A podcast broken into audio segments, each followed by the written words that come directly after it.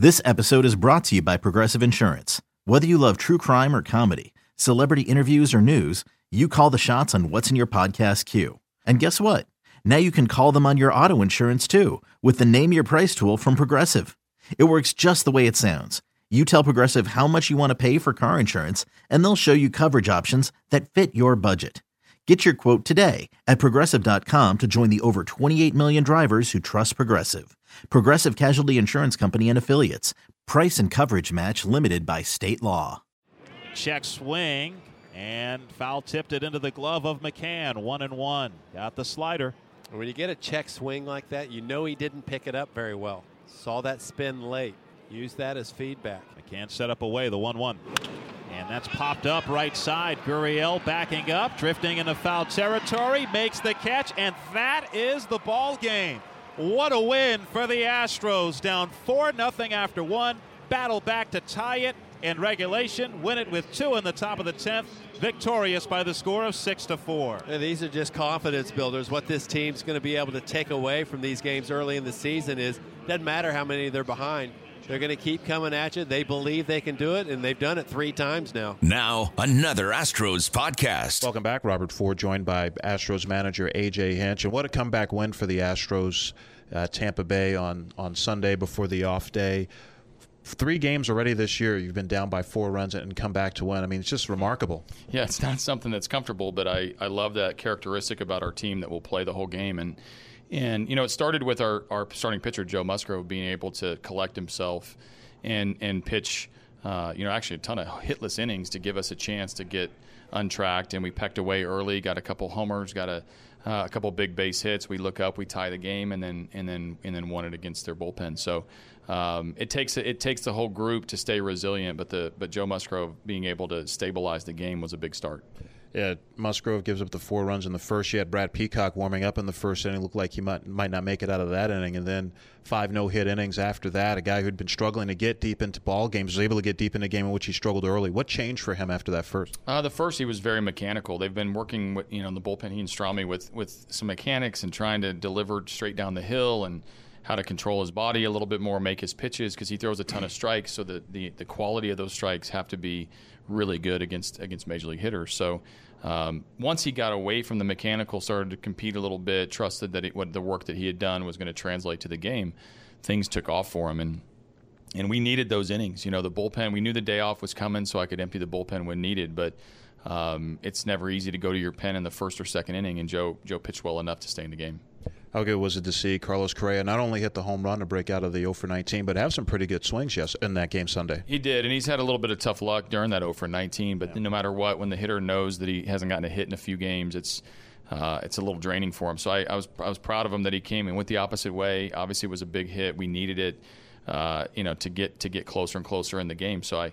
Um, and, you know he's going to break out here and, and explode here pretty soon. Some pitching staff's going to wear it eventually uh, maybe that was the start. George Springer did not play Sunday, ending his consecutive game streak. Uh, the, the left hamstring discomfort, not in the, in the lineup today. What's his status? He's day to day and available to me today. I, I think the um, the best route for us is to be very conservative. I mean, I, I don't love the any sort of lingering hamstring injury. Um, especially for an outfielder, someone who uses his legs as much as George does. So, one day too long is better than one day too shy. We'll, we'll continue to go day to day with him, and and we'll be in constant communication. They've got some good left-handed pitching in the bullpen, so if they do have a matchup that I like, uh, it's not inconceivable that I would use them. But um, we're being very cautious here for, for a couple days to to make sure that he's that he's back. You lost another outfielder in that game on Sunday, Jake Marisnick, uh, crashing into the wall in the outfield early, and uh, initially looked like he just got the wind knocked out of him, but then wound up coming out of the game with concussion-like symptoms, going on the concussion DL now. Teoscar Hernandez joining the club, and obviously you always have to be careful whenever you're talking about a head injury. Yeah, it's not something we're going to mess with, and, and and Jake's run the protocol and gone through all of the tests, and um, it's just just still feeling a little bit uh, more so like under the weather, under the under the circumstances. So I, I think we're going to make the, the decision to be conservative with that as well. Uh, maybe even more so than than with George because of the the head type injury. So it's uh, it's unfortunate that we lose him, um, you know, but it is a seven day DL. We don't expect this to be a lingering issue, uh, but for the time being, we'll have Teo up here. AJ Hinch, thanks for joining us. You got it. Back with more of Astro Launch right after this. Have a question for the booth? Email your comments to radio at astros.com. Robert Ford and Steve Sparks fielding your baseball questions. Radio at astros.com. Okay, I'm sitting here. I'm opening up my computer with Evan Gattis right now, who loves hamburgers. And you know what? I don't want to. I don't want to paint you as a hamburger guy, but you like to treat yourself because I know you like to eat right. Yeah. But you like to treat yourself every once in a while on, on those cheat days. Burgers your choice, right? Uh, yeah, a lot of times, uh, yeah, cheeseburgers, burgers on my cheat days are great. Yeah, yeah, pretty much cheeseburgers or pizza, but yeah, Te- Texas Monthly puts out the best burgers in the Houston area every year, and you like to go through that list have, and yeah. hit some of those. And I've got it open right now, and there's one of them on this list that you haven't tried. We'll get to that in a little bit, but let's go through a couple of these. The Bernie's Burger Bus. Where's that? That's in. Uh, there's one. Uh, I know they got a couple. I think there's one in Sugarland, but the one I've been to is in um, like the Bellaire Triangle Yep. area. Awesome burgers.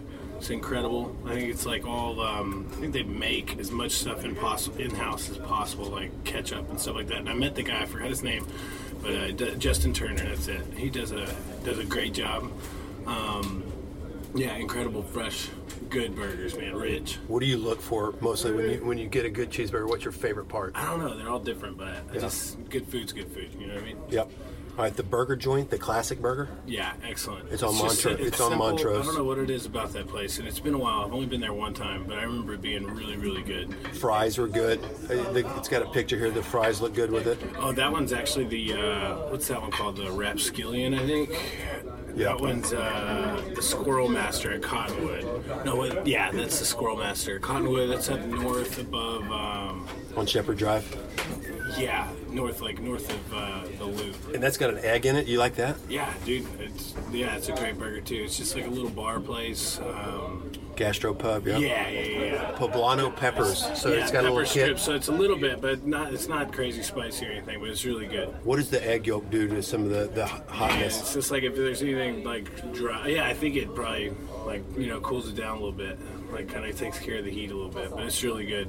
The Moon Tower Inn on the east side of town on Canal Street. Excellent, It's, excellent. it's got the chong. They've got a Cheech burger and they've got the chong. It lists the chong as one of the best Yeah, burgers. I got the, the I got both of them that day. I forgot which day it is, but uh, there's a day where you get two for one, Uh-huh. and so I got the cheech and the chong.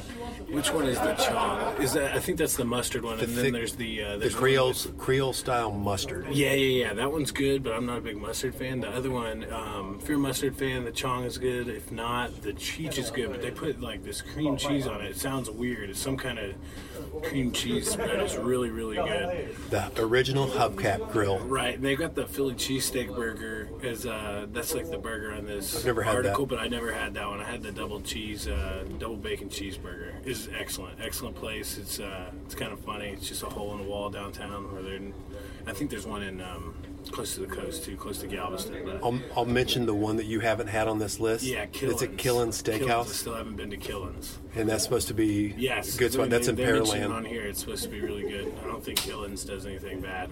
Okay, you told me the other day your favorite one is the one we're going to talk about right now. It's it's on Kirby and Westheimer. It's called State of Grace. Right. It's the butter burger. the butter burger. And it's weird. It's got a fried oyster on it, which is strange. But I think it's like they're a big seafood restaurant. I think I only ordered one to go, and uh, just kind of walked in, picked it up, and left. But it was excellent. It was uh, yeah. It's just tons of butter. It's like just r- the richest. It's not a huge burger, but it's really good. I just ate the fried oyster first and took it off. But, And that's your uh, favorite burger in Houston that you've Yeah, tried I so think far. so. I think so. Yeah. Yeah. My favorite is in Stafford, and it's uh, Burger, Tornado? Burger. yeah, and it's got burger. ground up garlic and jalapenos in the in the patties. Awesome. So you and I will have to try that soon. Awesome. Last thing, baseball. Baseball. Feeling good, picking up some RBIs. Uh, Yeah, not getting yeah. into playing time you probably like, but obviously it's a great team. better Who st- cares? yeah, great team winning baseball games. I mean, it's um, better start for me personally than it was last year. Sure. Better start for the team. So uh, Yep. you know, just trying to be a service to the team and uh, do what I can do. There you go. That's Evan Gattis. Thanks for catching up. Yep. Thanks. This has been a production of the Houston Astros Radio Network.